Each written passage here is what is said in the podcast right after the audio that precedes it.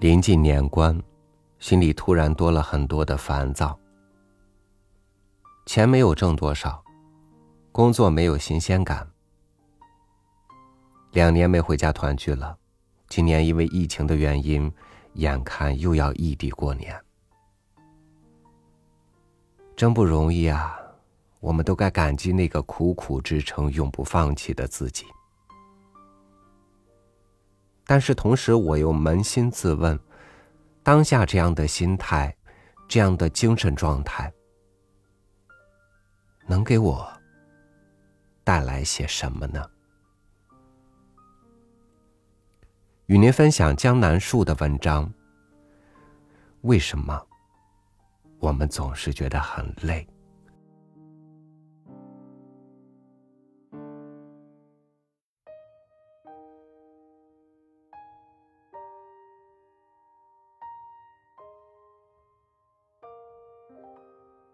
你是否经常有这样的感受？每天都觉得很累，不想上班。起床想到工作就悲伤，下班时候已经精疲力尽。手里的工作越来越多，专业能力却好像还不如从前。工作以外的生活更是失去热情，一切都变得很无趣。如果这些状态你都在经历，那么你可能进入了职业倦怠。人类正在经历低水平内卷，高水平倦怠。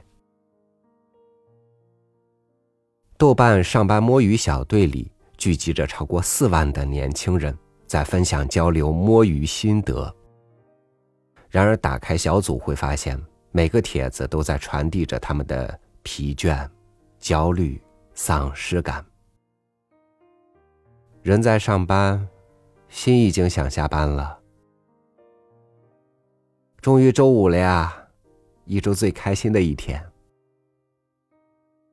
摸鱼到心慌是一种什么样的感觉？这是大部分人进入职场后都会出现的一种现象。北京师范大学许燕教授曾经指出，个人在工作中的状态有四个阶段，分为蜜月期、适应期、挫折期、淡漠期。挫折期和淡漠期最容易出现疲倦感，面对自己的工作迷茫、麻木、不知所措，甚至带有一定的厌恶。摸鱼并没有让这些人得到快乐，反而陷入了无休止的倦怠感之中。这种倦怠感，心理学上被称为职业倦怠。关于职业倦怠，知名引导师艾琳·麦克达尔在自己的书《从倦怠到突破》中这样解释：职业倦怠指由于长时间的承受压力和遭受挫折，在身体、情绪、动力三个方面经历的倦怠。简而言之，就是我们在最有能力工作的时候，反而失去了工作的动力和热情，产生倦怠感。这种倦怠感还会蔓延到我们的整个生活。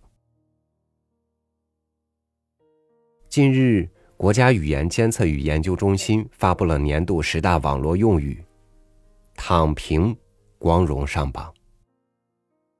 从内卷之争到躺平自嘲，整个二零二一，我们都在围绕着这两个词反复跳跃。而被推上热搜的躺平与内卷背后，是无法挣脱的整个社会环境的倦怠感。正如管清友说，我们现在进入到了一种低水平内卷、高水平倦怠的阶段。内卷不过是表征，集体倦怠感才是真正笼罩在所有人类头顶上的时代之病。整个世界都在无时无刻地经受倦怠感的折磨。在美国，研究发现，工作压力每年造成的死亡多达十二万例。整个北美，职业倦怠给公司带来的损失约在一千两百亿美元到三千亿美元。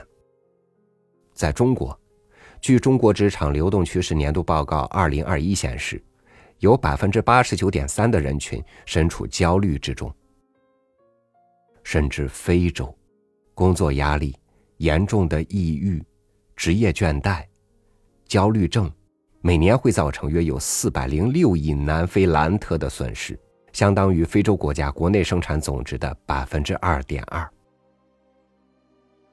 二零一九年五月，世界卫生组织将职业倦怠纳入其最新版本的疾病和有关健康问题的国际统计分类。这意味着职业倦怠已经引起了世界范围的重视。是什么点燃了倦怠的火焰？如果我们把生活看作一个木盒子，盒子里面装着我们的工作、家庭、情感等，职业倦怠就像是一颗突然掉进盒子里的火星，焦虑、压力、不快乐，迅速从工作蔓延到生活，进而导致整个盒子的燃烧。信息时代的到来，我们的生活产生了翻天覆地的变化。便捷的互联网使生活的盒子再也无法做到分门别类的整理，家庭、工作、情感被统一扔在盒子里，它们肆意地编织在一起。工作的压力自然就过渡到生活，生活的痛苦也难免会影响工作。日复一日穿梭在这些事情上的我们，渐渐地成为一个承载着倦怠、焦虑、痛苦的陀螺。摸鱼的时候茫然未来，九九六的时候无助当下，操心孩子作业的同时，还要分出精力应付公司群里的。究竟如何改变职业倦怠的状态呢？首先可以问问自己，究竟是为什么变得倦怠？我们能够找到职业疲倦的主要因素吗？艾琳·麦克达尔认为，点燃了倦怠火焰的因素主要有以下五点：一、个人经历和各种声音，被期待的压力；二、技术暴君，互联网对注意力的剥夺；三、断开的联系，脱离社会链接；四、缺少意义和目的，意义感的丧失；五、看护者危机，无可逆转的老龄化趋势。清华大学社会科学学院院长彭凯平教授就曾经这样说过：真正的困惑往往源自于生命的意义、个体的成就感与投入之间的比例，以及变化无常的情绪和复杂的人际关系方面的困扰。如果我们把这五点因素放在一起看，就会发现，其实每个因素都是造成我们人生背负压力的刺激点。被必须乖巧、优秀定义着长大，被每天不停跳出红衣的软件挤压休息生活，养孩子、照顾老人、体面自己等生产压力越堆越重，楼越盖越高，人越住越多，朋友却越来越少。每一个因素的构成元素都需要我们去回应它。然而，如果一个人需要回应的刺激点越来越多，就会进入一种应激状态之中。高警觉、高反应状态的延长，会使我们进入到麻木的、迷失在无意义的状态中，进而逐步耗尽我们的心理能量，进入持续的无尽头的倦怠之中。然而，人类走进了这场集体性倦怠，最终因素并非仅仅是个人力量的推动。管理者驱使员工走向倦怠。如果一家企业中有超过一半的员工出现职业倦怠状态，毫无疑问，必然是企业管理者在一步步驱使员工走向倦怠。可能有很多管理者看到这里的时候，开始委屈抱不平。我们公司已经有了各种保健项目，我们设立了小憩室，开设了瑜伽课、健身房，甚至我们还在公司大楼建了游泳馆，这难道不是为了在缓解员工压力吗？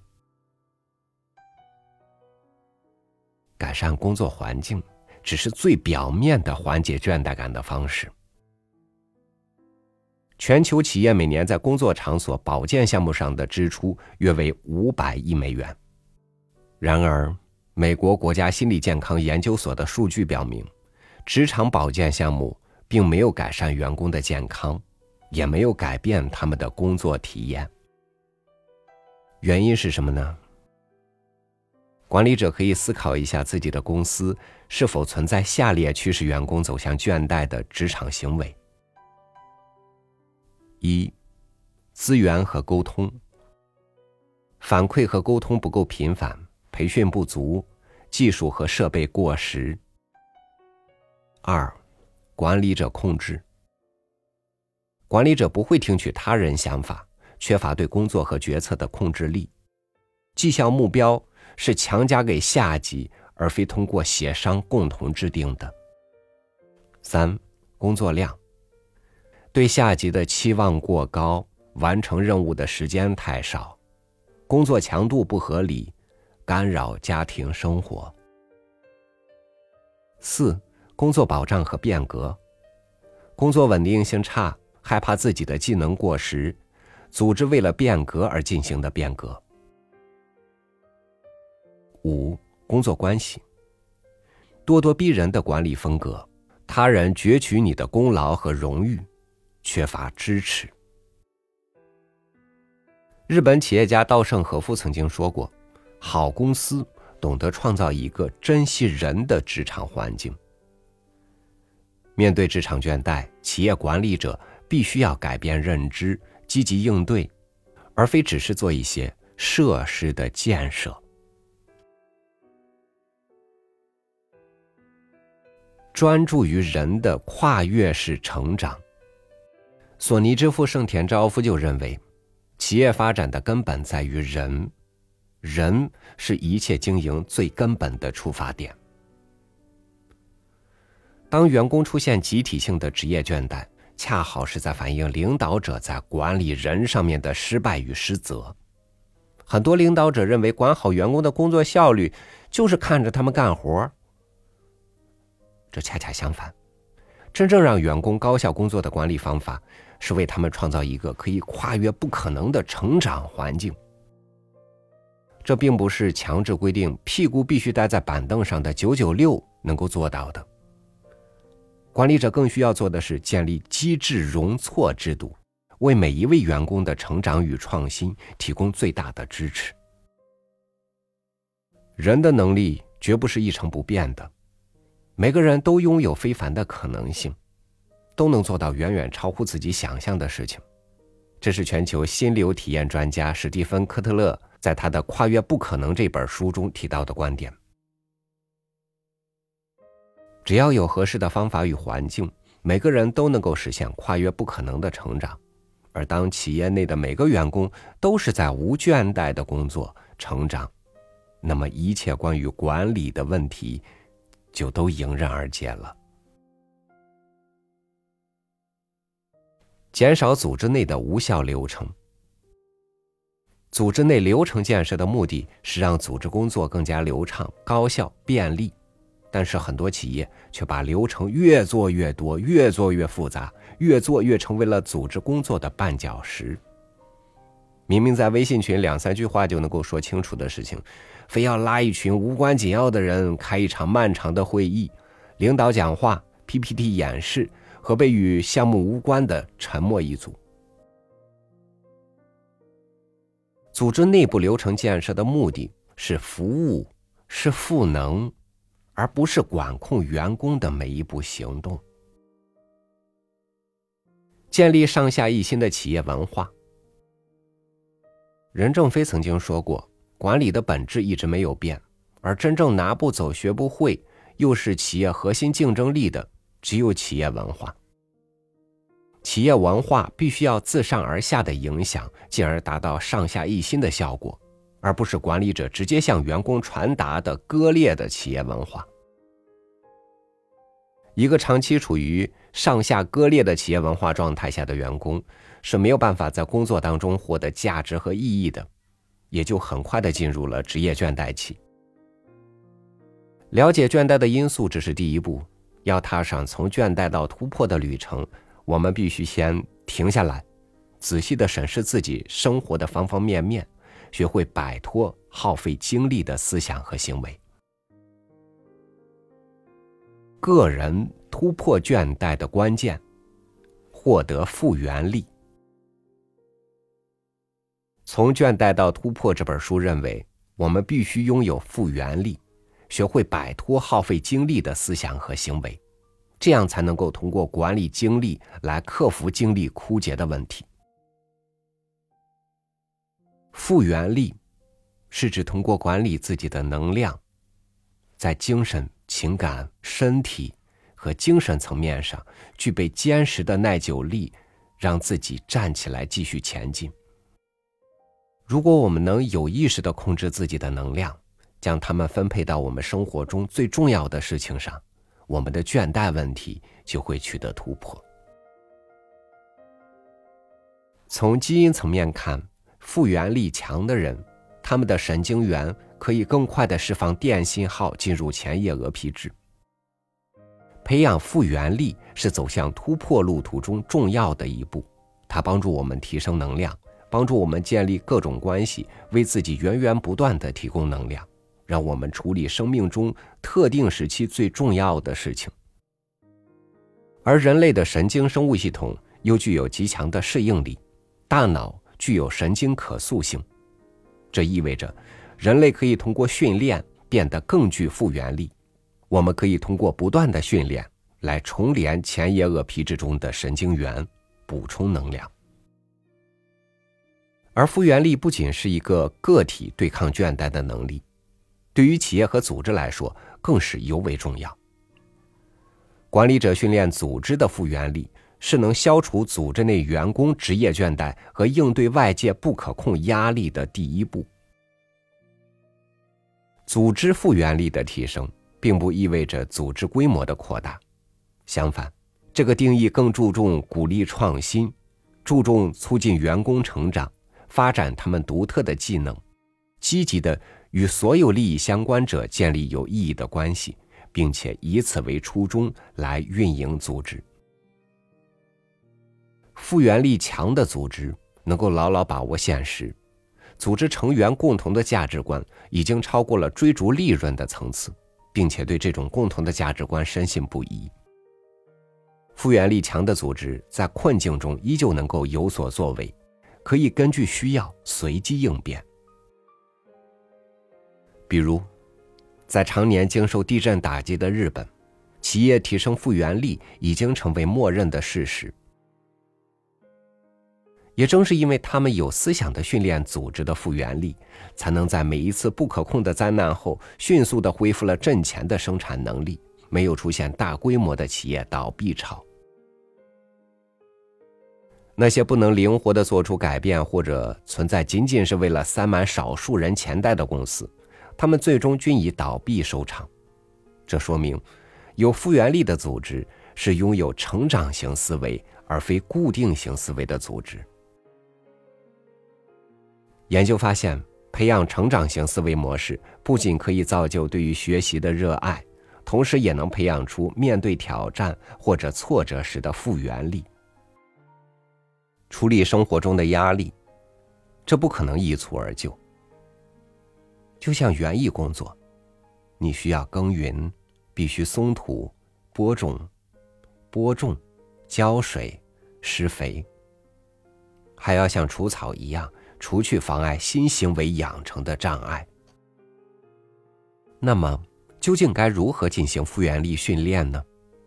关键在于找到复原力的核心所在。能量是突破的关键所在，也是复原力的核心。我们的思考、感觉和行为之间的关系，可以为我们创造能量，也能消耗我们的能量。而我们之所以会感觉到倦怠，正是因为这些能量的消耗。从倦怠到突破的关键，是可以把能量按照主次合理地分配在生活中各项事情上。首先要解决的问题，你把能量投入到了哪里？如果你现在还是一个不清楚你最宝贵的东西，也就是你的能量流向了何方，那么你可以先做一个 C A T 扫描。 C A T 扫描是三个英文单词的首字母 check 检查，检查哪些事物占据了你的时间。 assess 评估，评估这些事物为什么和怎么样占据了你的时间，它们是否有价值。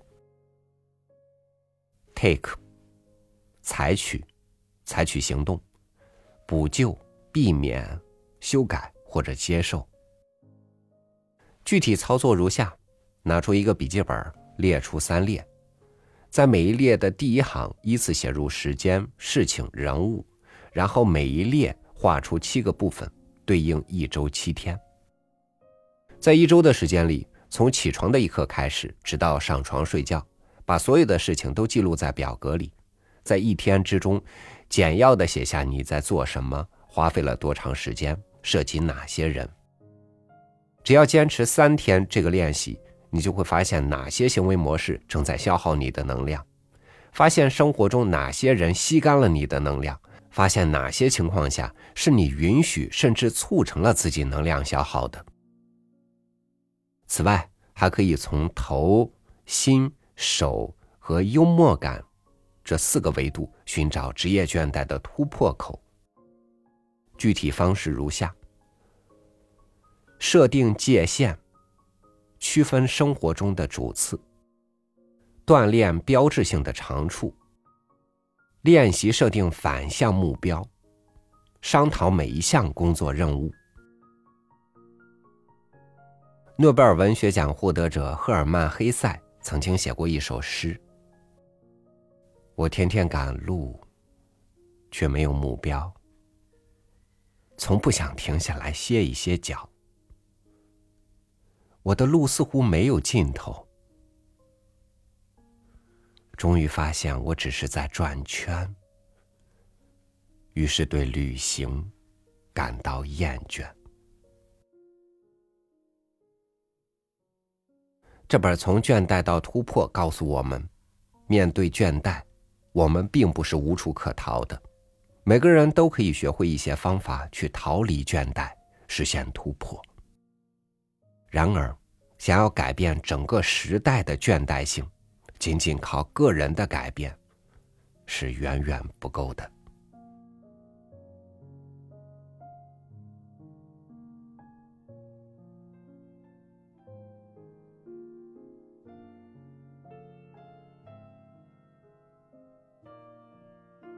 如果你不去整理，你的生活就会是一团乱麻。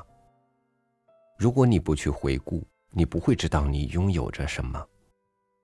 如果你不去展望，你永远不会知道脚下的路在下一刻将会延伸到何方。如果累了，可以休息，可以等待，但不会允许有放弃。愿疲惫的你是在等待一场破茧成蝶。我是朝宇，祝您晚安，明天见。